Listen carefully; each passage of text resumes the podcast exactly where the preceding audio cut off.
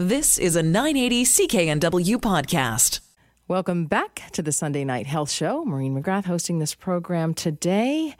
You know, we all seem to be addicted to being busy and overwhelmed. Some of us are working 22 days in a row, not me. Um, but one of my colleagues here said this morning when I was on air with her that she was very interested in this next subject because she had 22 days of work ahead of her, but then she was going to take, you know, completely disconnect and, and rest after that. But some people cannot set boundaries and overcome the burnout that is seemingly the cultural norm today. Well, I'm delighted to have Jan Werhan on the line. She is the burnout queen, and she's here to tell us what burnout is and what you can do about it. And also, she has so graciously offered to give out five 30 minute coaching sessions to somebody. So if you know somebody who or you need this, give us a call 1 877 399 9898. Thank you so much for joining me on the line from Edmonton, Jan. Hi, Maureen. Nice to join everybody as well, too. Oh, thanks so much. So, uh, burnout. I've been there. I'll never go there. I'll never go there again. Yes, most of us have. Um, I wanted to talk a little bit, first of all, about some of the symptoms of burnout, and I'm sure a lot of you, um, your viewers, can probably relate to this as well too. Um, I think probably one of the first uh, symptoms would be exhaustion. Uh, you know, we sort of feel like we're emotionally exhausted, we're depleted, we don't have any energy. It doesn't matter what we do, we just feel like we're exhausted. We have that sort of brain fog that comes about. And the reason that that happens is uh, there's two things that are going on at the same time. Um, our extreme exhaustion is causing our brain to slow down while our drive to get things done is fighting to sleep. So we're actually working against the other. One is trying to slow down and get a rest, and the other part of us is like that energizer bunny that says, no, go, go, go, go, go. Keep going, keep going at all costs. Keep going, keep going. The energizer bunny never burns out, does he? He does. Uh, but but the problem is is that once you are at the point where you are burned out, it's really hard to recoup. And the only thing you can really do is you just have to get that sleep. If you don't get that sleep and kind of re energize yourself, you're going to end up either seriously ill or in the hospital or even worse. Another thing that people might notice too is uh, once they're starting to wear down, is that whole feeling of cynicism, you know, where you um, you start your job and you really like it, and as time goes on, you know, you start to get this negative attitude towards the clients that you're working with, maybe the people, maybe you're in a toxic uh, environment as well, and over time, this really significantly affects both your work life and your personal life. And again, the reason that this happens is because it's a coping mechanism that we use to keep the stress and the burnout under control. And uh, one of the solutions that we can have is just to kind of, you know, try to resolve why this is happening. You know, what's what's happened to to get us so in such a depressed state. And the third main cause of the symptoms of burnout would be feelings of inadequacy. You know, where you're feeling that. Uh, you're not accomplishing what you did, that you don't feel appreciated, uh, and this once this starts happening, this feeling just kind of perpetuates itself that, you know, you're a failure, you're no longer effective in what you do. And again, the reason this has happened is because it's the chronic stress that's just kind of manifesting itself over an extended period of time. So we're using it as a defense mechanism. So probably the best thing that you could do again is just to kind of uh, get some some professional help to kind of work through this. Okay. Um, now, the workplaces are very different today than they have been in, in previous generations because mm-hmm. many people don't know how to set limits and disconnect from the workplace, you know, shut it off at five o'clock or whatever. Mm-hmm. Uh, so they're up all night on their computers. It's impacting their sex lives, it's impacting their intimate lives potentially.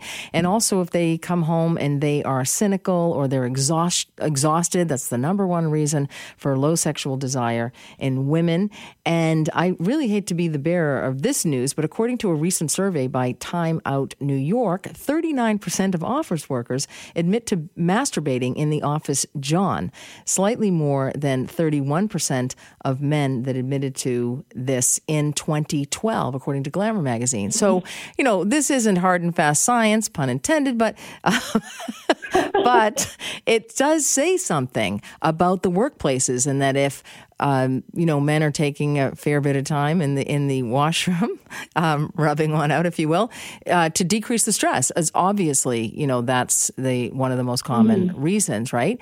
So we've got this um, exhaustion in the workplace. We've got this feeling of inadequacy that maybe we have to perform and be productive because that builds up our cup or fills up our cup. Mm-hmm. So, why do you think we have all of this burnout in society? Well, I probably one of the big reasons is that uh, a lot of us don't have uh, self care strategies. You know, again, it's that. Uh, that motivation that we've got to do more in less time, um, we get a lot of pressure for, from our employer. As many of us know, when somebody goes on leave or they're on holidays, employers often don't replace that person. That person that's leaving, their workload is just added to your workload. So I think that people have a hard time with self care strategies. And that can include things like setting boundaries, that sort of thing. I think again, when you're looking at things like that, we need to be able to set our priorities, you know, so that we know what we're doing for the week and it's not just kind of haphazard and, you know, that sort of thing. Another self care thing that we could look at would be exercise, maybe eating healthy, you know, doing things to kind of wind down, like reading a book, not necessarily a newspaper, but just to kind of sit down and to kind of unwind a little bit and read a book and just to become kind of centered and grounded, that sort of thing. So I think that that's all really important as far as, you know, dealing with the burnout. Right. And this is a huge depletion issue, really. And so, do you ever see people who, uh, you know, moms, for example, they're working inside and outside of the home today. You know, they're still doing the lion's share of the housework. They've got the kids on the mind and their parents on their mind. And, you know, they've got so much to do. They're not paying attention to themselves. They're often not paying attention to their intimate to the intimate aspects of their relationships. So, do you find that uh, those women are more prone to this? And do you ever see women who may require uh, treatment with uh, medication because it can mean that the serotonin levels are out of whack? Oh, absolutely. You know, I think that that's a really good example because a lot of times when we talk about burnout, we do think about employer burnout, but you know, for the stay at home moms, for example, or dads, you know, when you're at home all day with the kids, you know, I think that there's a misconception that, uh, you know, you just kind of sit around and you watch TV all day and, you know, you let the kids play and that sort of thing. But as we all know, anybody who's looked after small children, you're going all the time, you're cleaning the house, you're getting, you're getting the meals ready, you're looking after the kids. And, and, and some women find that boring as well, being at home. Uh, Jan, just one mm. second. I have John yeah. from Calgary on the line. Hello, John. Hi there. How are you? All right. Good. When, when you're talking about this uh, burn, this burnout, uh, you, you you have never said nothing on how a person eats on it. Well, I just started talking about it, John. Yeah. What do you mean? Like, do you mean that they need to have eat healthily in order to to prevent burnout? Yes. I agree with you. I think oh, that's. Oh, absolutely. It, it, and Jan did like mention that. It's like where I, I I work like three months straight, uh, twelve uh, a twelve hours a day. Uh huh. And it's where I never get that burnout. I watch what I eat. And how, what do you eat? What do you cut out, or what's important? Uh, fruit and vegetables, and then your meats too. Very good. Well, that sounds like a great plan, Jan. Yeah, I wish I could say that I used to be like that because when I was in high gear, I was the complete opposite. I was the drive-through queen. I was eating in my car. I was eating everything that I shouldn't eat. And then when I'd come home, you know, the last thing I'd want to do is make supper, so I'd tire, be so tired. So what do I do? Get on the phone and have takeout. Right. I have to say, when I had burnout, I was eating very healthily. Um, I had the same, you know, menu every single day. I remember my colleagues would say, here she is again eating you know i didn't eat bread i didn't eat sweets. I was you know so i was eating as healthily as possible. Uh, but you know there were other things that were falling away. You know i had a little people pleasing going on. I'm a high energy person. I like people to be happy. Um, you know so i i was also you know i can do this i can do this i can do this for you you know overcompensating and um, kind of a thing. So i i remember you know just getting depleted. And um, but I'm going to ask you to stay on the line, Jan, because I want to talk a little bit about how employees can manage burnout. We're going to go to break right now, but um, how can people who are in today's working world, this chronic over busyness, this volunteering here and, you know, entering marathons there and raising the kids and, and dealing with the parents and, you know, not having time to have sex with your partner. So how can people manage burnout and prevent it in the workplace so that they actually have a better home life? And right now we're going to go into what you can do to improve your self-care strategies to prevent burnout. Jan, thanks so much for staying on the line. And I also want to say we have a winner, Jan. Uh, oh, Alana from Cold Lake, Alberta, has won the five 30 minute coaching package. So, congratulations, Alana. That's awesome.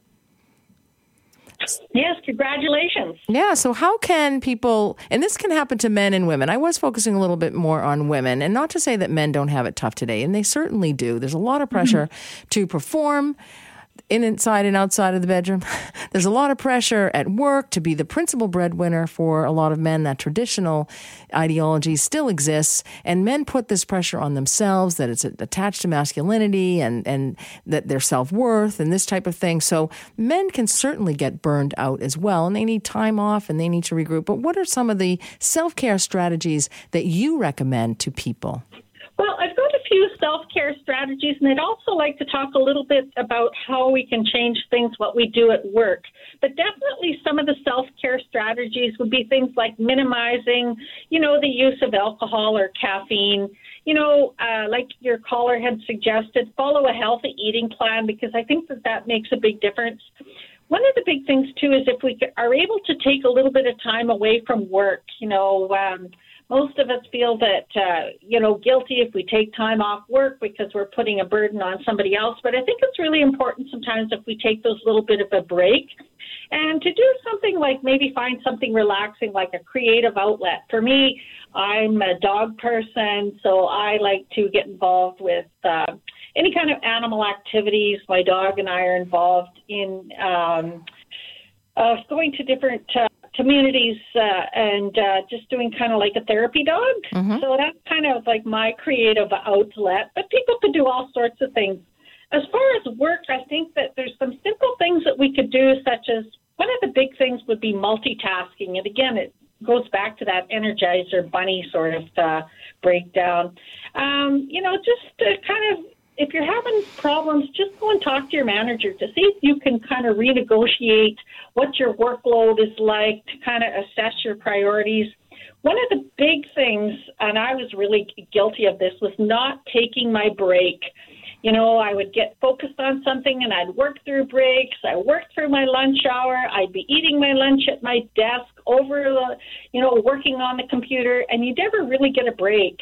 And uh, the other thing too is when you go away and take a break on your holidays, leave your computer behind. And again, that was one of my bad habits. Is I always thought, oh, gee, I should check and see what's going on at work, and I'm supposed to be on holidays, and here I am checking my work computer, answering emails. So I think that that's something people at work should really try to see if they could do. Excellent advice. Um, and you know it's this going to be really hard for people because a lot of people get a lot of pleasure and they you know mm-hmm. they can mm-hmm. almost be addicted to work uh, they can be addicted to wealth they can be addicted to their computer and their iphone and instagram and facebook and linkedin and all that sort of thing um, but what are how ill do you see people getting well i think that there's a lot of underreported illness and in the corporate world you would never mention that you're burned out because that's just the kiss of death for any kind of corporate promotion. But I think statistically, if you looked, you would see that there's a lot of people that are missing time from work. There's a lot of uh, mental health. There's a lot of physical uh, deterioration. So I think it's really underreported. I agree with you, absolutely. And, you know, when people don't necessarily prioritize their relationships, and this, if you do self care strategies and start exercising, taking better care of yourself, every domain of your life can improve. And uh, from from weight to friendships to which is you know really important, especially as people age. Um, so it's great advice, Jan. I want to thank you so much for coming on the program. Um, your website is theburnoutqueen.com. May I suggest you book an appointment with Jan? Jen's in Edmonton, Alberta, by the way. So for those of you who are local in Edmonton, that uh, might be nice. So, Jan, thank you so much for sharing your knowledge. Well, it's been my pleasure. Well, it was awesome information, and I think it's critical in today's world. Welcome back to the Sunday Night Health Show. Maureen McGrath hosting this program for you. Every year in Canada, approximately 4,000 people die by suicide. It is the leading cause of death among Canadian men between the ages of 25 and 29 and 40 and 44, and among Canadian women between the ages of 30 and 34. It is the second leading cause of death among children 10 to 19 and young people 20 to 29. Donalene Saul lost her younger brother to suicide in 2004, and she offers a path of healing from this terrible loss. She's a writer's coach, a journal writing instructor, and an author. And she is author of the book, Did You Know I Would Miss You? And she joins me on the line from Salt Spring Island, British Columbia. Hello, Donalene.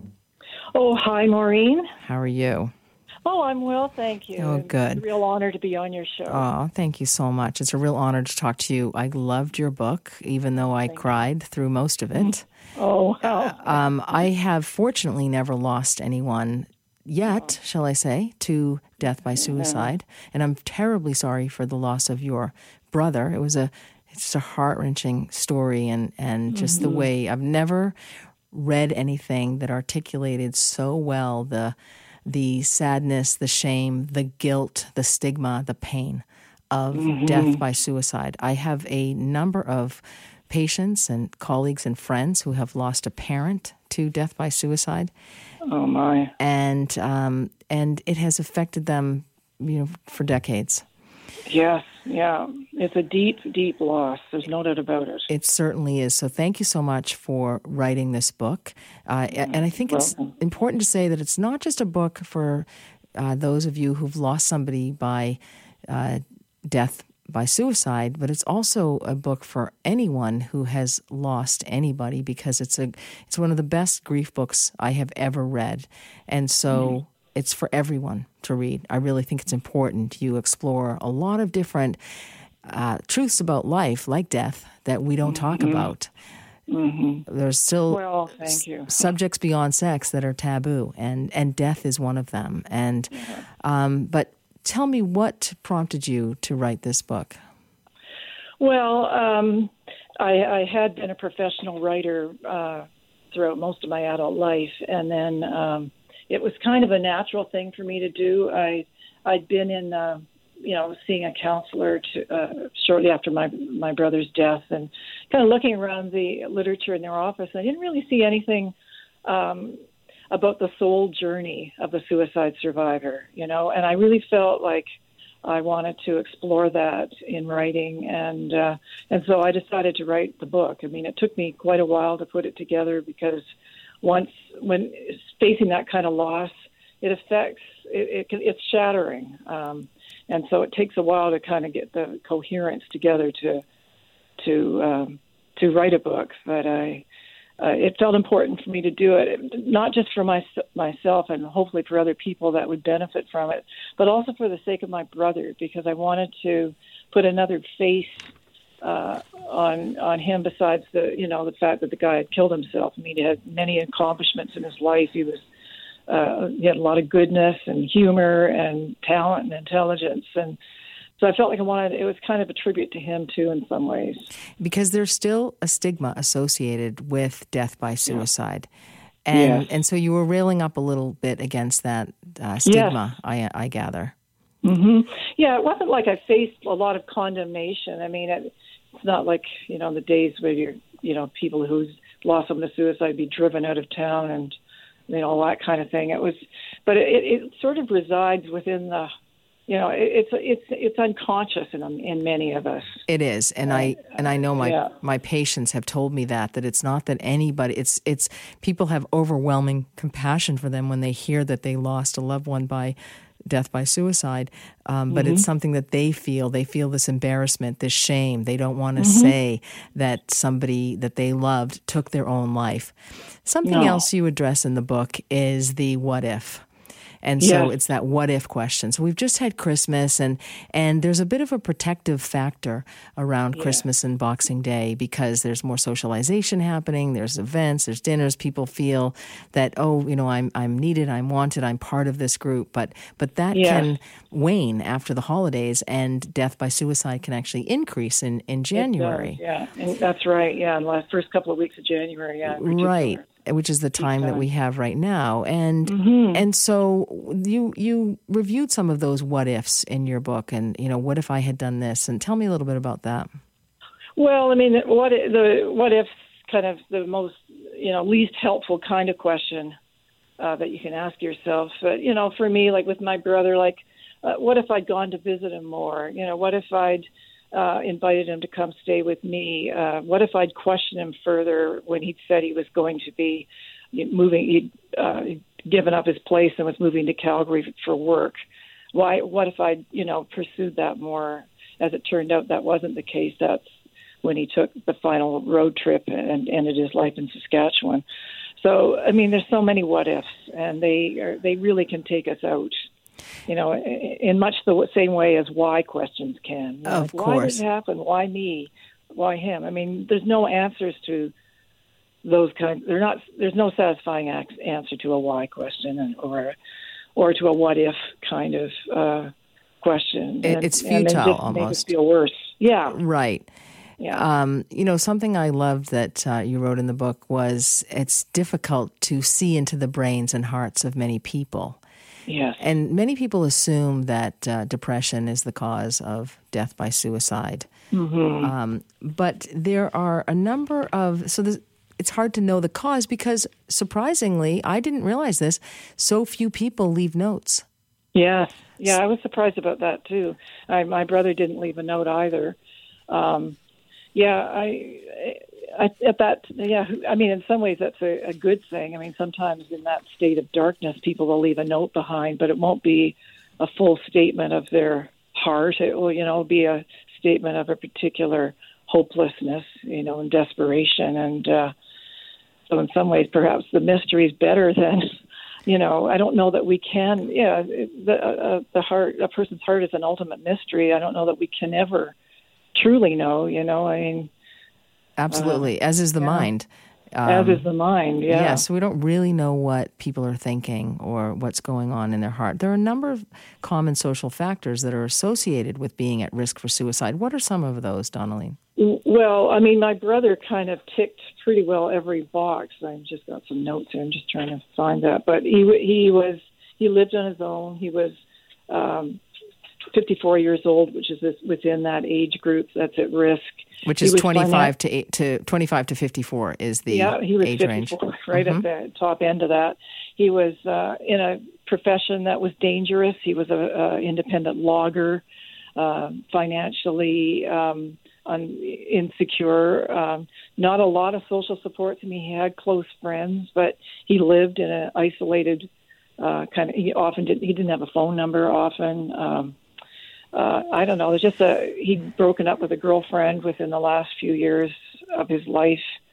Right. Um, and not yeah, too connected just- to health the, to the health authorities. No, no, is suspicious of that. He didn't even want to have anything to do with it. At one point, um, he had um, uh, called the police when he was staying at her mother's place because he was concerned that he was being followed by Hell's Angels, which was not would not likely be the case. He was a pretty peaceful soul. But and the police persuaded him to admit himself to hospital, and but he didn't remain. He he left shortly because he felt like he wasn't nearly as badly off as the others that were there. And the doctor upon uh, said in his report that, that he was not at risk for suicide.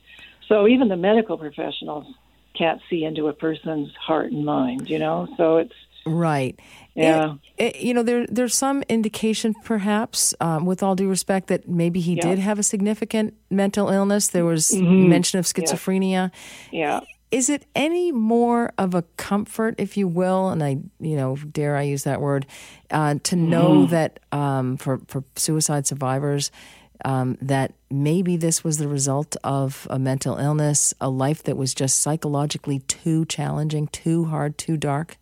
Yeah, I, I guess there is a, you know, I, I, uh, at the when he first when I first heard of his death, I mean, I felt, I mean, sorrow, but I also felt some relief because I knew he'd been suffering, um, but not, I didn't, uh, didn't really. I don't think it wasn't something that we really wanted to look at as a family, quite honestly. You know. Um, we we knew he was troubled. He would always put on a brave face for family gatherings and so on for the most part, except toward the end. And did you And, uh, worry about suicide? Yeah, um, I never thought about suicide relative to him, oddly enough. But I I worried about what he would how he would manage. You know how he would be able to take care of himself because you can't be an independent logger, you know, into your 60s and 70s, you know, and you know what I mean. It's uh, so I did worry about him in that respect. You know, he's a a handy kind of a guy, but. Um, He was also very artistic. but he was artistic. He was literary. He, you know, read, you know, James Joyce and stuff like that, which you know a lot of you know English majors have trouble with. You know, he was um, a good writer, a poet.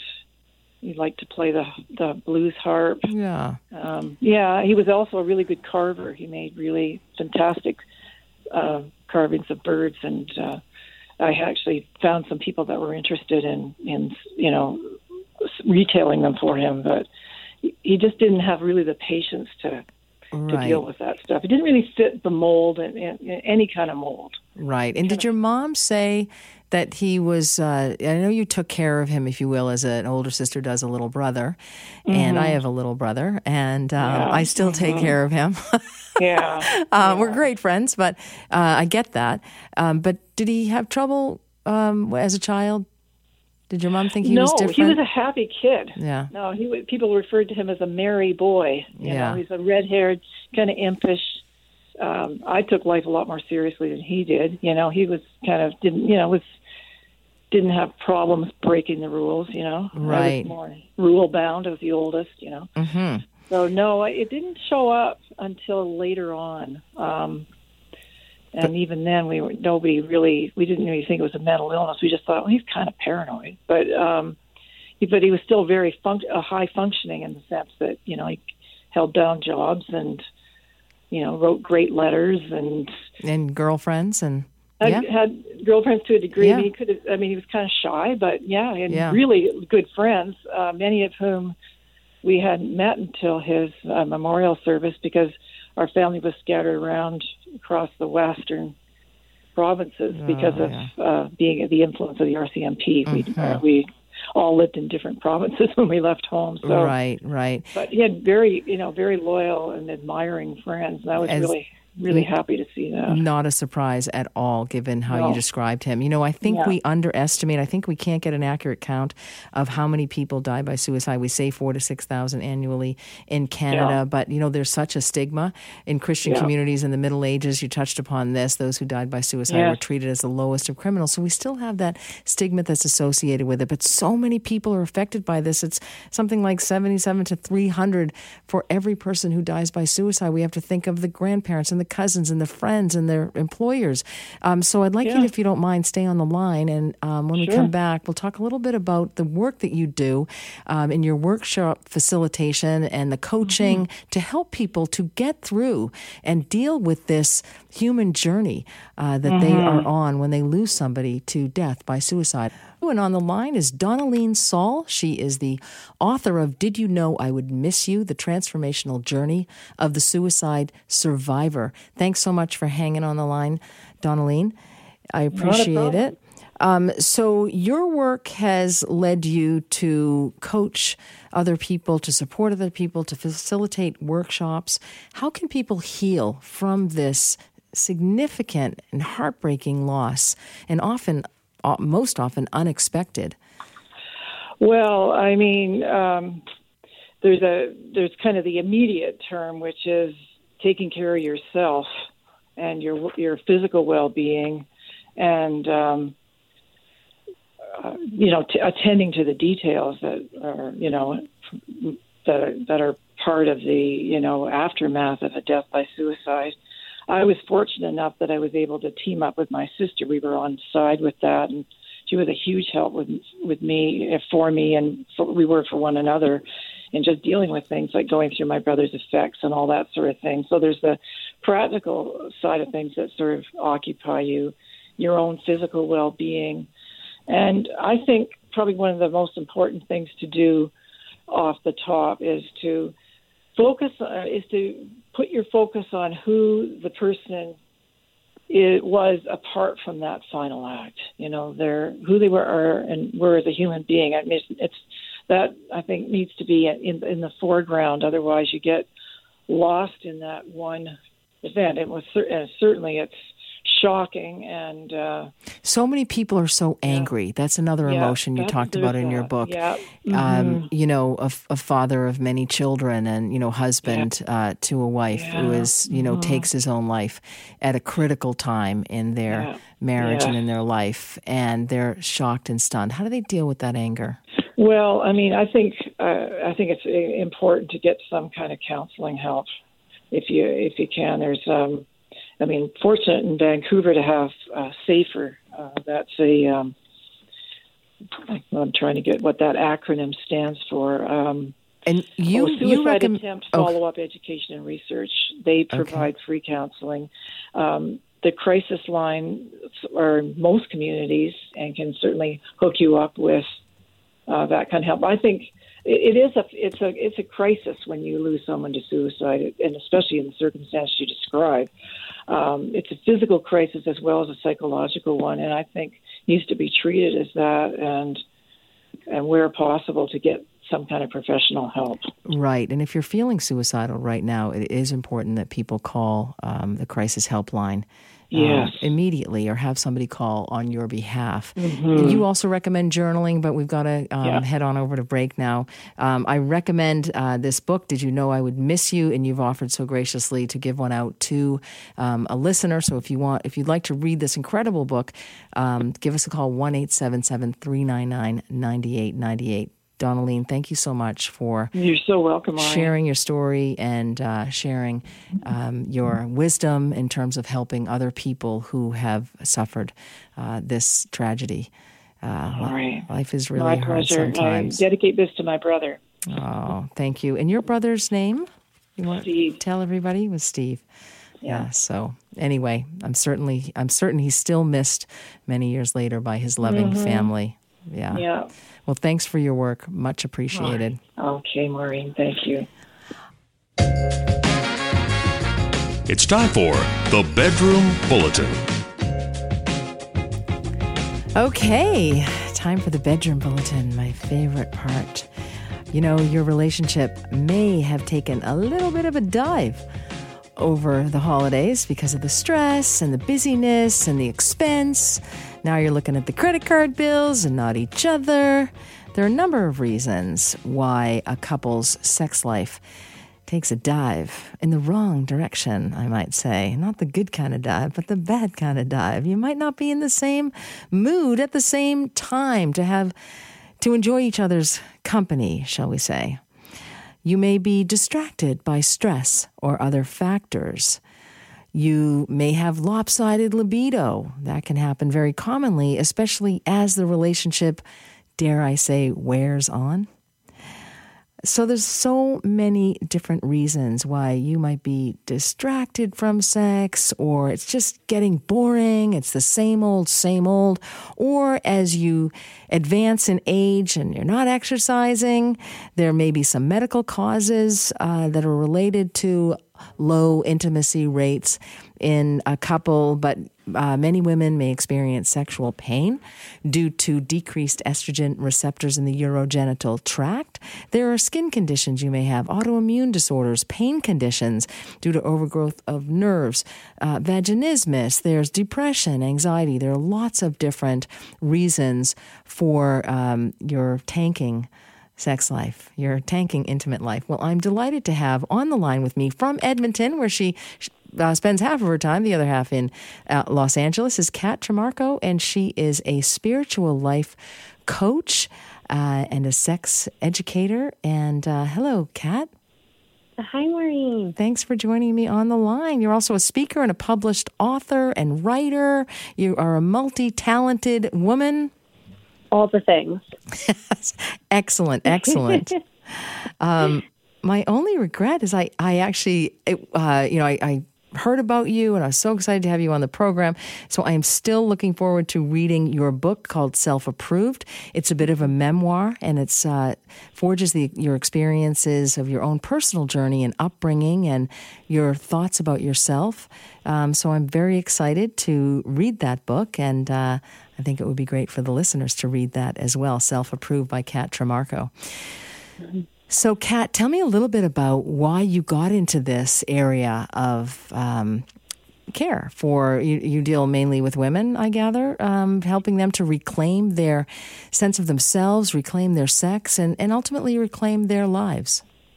Yeah, well, it was so it was amazing just catching the last little bit of what you were um, what you were teaching on and talking about as I as I was waiting on the other line Uh, in terms of libido. And what I've noticed is that a lot of what I do with the women I work with is approaching libido and sexuality from the different layers of our being because there's so much emphasis on the physical body and the physical expression but often within that the emotional the mental and the energetic layers get missed and there's such a huge component to being connected to our sexuality and so a little bit of my own personal journey of what sent me down this path in terms of the sexuality work I do is I was never able to orgasm with men and I could orgasm very very easily on my own self pleasuring and as soon as I was with a partner I just couldn't. It was like something in me shut down, and it seemed to not matter what I did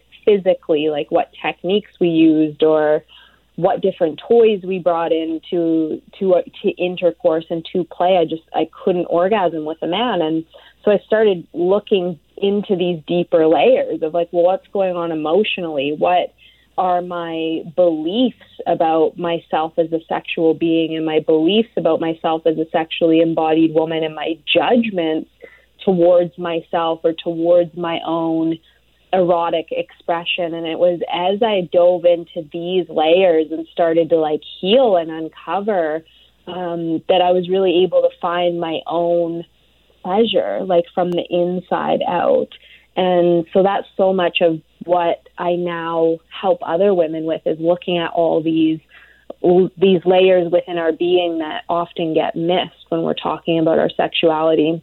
And what um, did you find in those layers? What what are the issues that women are facing that um, affect their sexuality or their ability to experience orgasm or get aroused? Yeah, the two biggest ones in those layers is is one like judgments. So, looking at what judgments do I have towards myself as being a sexually embodied woman, or what have I made it um, mean for other women to be sexually embodied? So, for myself, I started looking at one really have always had a judgment about women who are sexually expressed openly. So looking at those judgments and dismantling them because anything we're judging within another, we can't express within ourselves. So that's one area I like to go into. And then the other is, and this can get pretty deep, but to like summarize and explain it in as short as time as possible is pleasure. And we so we grow up in a culture, we grow up in a society that doesn't value pleasure. We value hard work, we value effort, we value very masculine energied qualities and traits. And so if we have a mental dynamic and an underlying belief system that being in deep states of pleasure is bad or is wrong or is somehow taking away from productivity in life and I see this come up a lot for with moms because it, it, it's like taking away something then that's a belief system that we have to dive into and rewire the belief system that pleasure is actually helping fuel how you be in all other areas of life. So those are like the two biggest ones, I would say. And so it's education often, or lack thereof, or poor education, poor sexuality education that leads women to uh, place less of an importance on pleasure. And, you know, we, we don't educate about it at all. So is it a matter of education, edu- of educating women? Like I find in my clinical practice, I will say to women, and I learned this from a patient, I was stunned. I had had an hour and a half consult with her, and kind of toward the end of it, I asked her why she wanted to get back with this abusive alcoholic ex husband of yours who was financially controlling and had cheated on her with 500 women. And um, yeah. I said, you know, be, and you never even enjoyed having sex with them. So I said, after all, sex is for you. And she said, that was the most profound thing that I said in the entire hour and a half. And I realized, yeah. you know, I learned from her that I needed to share that with other women because other women had that false belief as well. So is it education? Um, you know, that about pleasure, that pleasure is okay, it's guilt free, it's, you know, how do you get women to believe that and understand the value of pleasure? Yeah, I think education is huge, and that's something I'm always talking about is like our education growing up, most of us around sex was horrible or there was none at all. And I even grew up in a household where my mom was pretty open about talking about sex. I mean, from the time me and my brother were teenagers, she she would be I put con- boxes of condoms in the bathroom, and I'll never count them. Like, just tell me when they were. Like, she was really emphasized like. There's no judgment. I know that you're going to be participating in these activities. Like, do it safely. Um, and even still, yeah, there's no education around pleasure.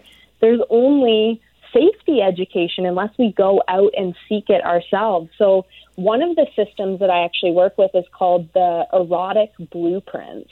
And what they are is they're similar to, I like to compare them to the five love languages um, by Gary Chapman. And the five love languages are like how we give and receive love. Mm-hmm. And the erotic blueprints are how our bodies and our psyches are uniquely wired to give and receive sexual pleasure.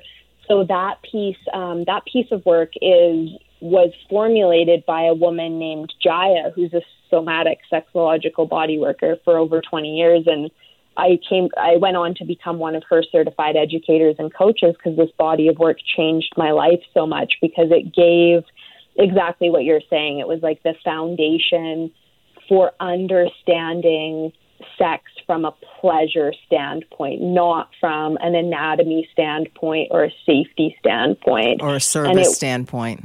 exactly. Yeah. And what you were saying about, yeah, for sure. My old belief system was sex was about pleasing a man. So it wasn't even, I was, I was never even tuned in or tapped into my own pleasure. It was like, how can I give? How do I look sexy? How do I arouse him? It was never about me as the woman. I think a lot of women experience that. I, I totally agree with you. So many women view this as a, a service industry in their own home. Um, I have a, an email from a listener, dear Maureen. Mm-hmm. I believe I have hypoactive sexual desire disorder. I just actually learned about this disorder recently, and it really hit home. I had no idea it was a disorder, and just thought it was because I'm getting older that this happens. I'm 45 and have no desire whatsoever. I love my husband. I'd love to fix it. Uh, when I was mm-hmm. younger, I didn't have this issue. So, this is hypoactive sexual desire disorder, as a little background, is when there's no sexual thoughts or fantasies and no desire for sex for the last 6 mm-hmm. months, 75 to 100% of the time, as a very simple mm-hmm. um, uh, definition of it. Okay. So somebody's mind is shut down. How would you deal with somebody like that? Because the automatic response here, perhaps for a medical practitioner, would be there's a medication that's available in Canada um, and in the US uh, called Addyi for hypoactive sexual desire disorder. But is there a way we can tap into the spirituality side uh, of a woman or tap into her Absolutely. thoughts um, prior to going to medication? And how would you do Yeah. Yeah, um, this is where I would pull in the blueprints, and I always say, I always say this to my clients and anyone I'm like when I'm teaching a workshop or a class is, like we need to take the definition of sex and expand it way out to mean something beyond intercourse, but even beyond genital touch, because sex, sexual energy, it's an energy, it's a life force energy. So when we're looking at those five blueprints, some of the blueprints, the way in which in which they're wired is not driven towards intercourse or direct genital touch. Like for example, one of the blueprints is um, energetic, which is mostly fed by indirect touch and tease and anticipation and connection and intimacy.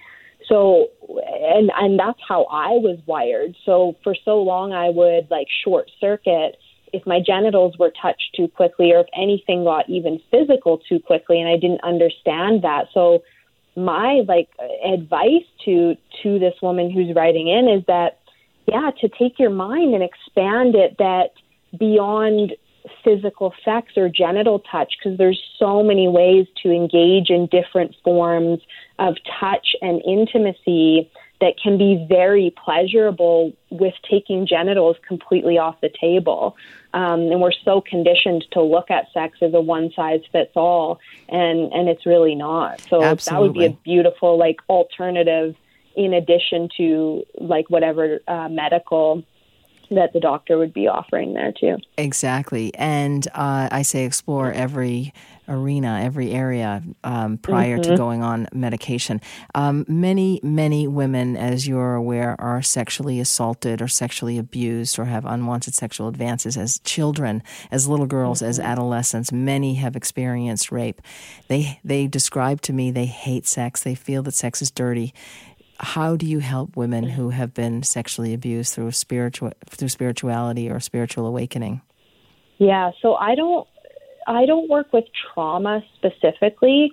Um, and given saying that, I believe that most of us as women and often men too have some level of trauma eh, or have internalized something as a traumatic event. Um, so if someone's dealing with deep trauma, I have people who are trauma specialists that I usually refer out to. But one angle that I like to take with that is relearning first looking at that that can be often a reason to be then shut down with a partner right because if Yes. it's not safe to act to be embodied in my sexual energy if it this is this is an example I like to give is it's so such a contradiction that as women we're not supposed to be embodied in our sexual energy out in the world, but then we're because we, for protection, for safety, because there's a legitimate fear of I might be attacked, I might be violated, I might be raped, and then we're supposed to flick the switch on when it comes time to be intimate with a partner, and it creates an internal contradiction. So the angle that I like to come at from this is to to teach a woman how to feel safe in her sexual energy by herself again. So to become intimate with that energy internally again on her own, and then really learning how to create boundaries. And the way that I look at sexual boundaries is there's physical boundaries, but there's also energetic boundaries in knowing how to navigate your own sexual energy. When is it turned on? When is it turned off? It can be it's it's like a dimmer switch on a light almost where you can start to control how turned up or how turned down it is.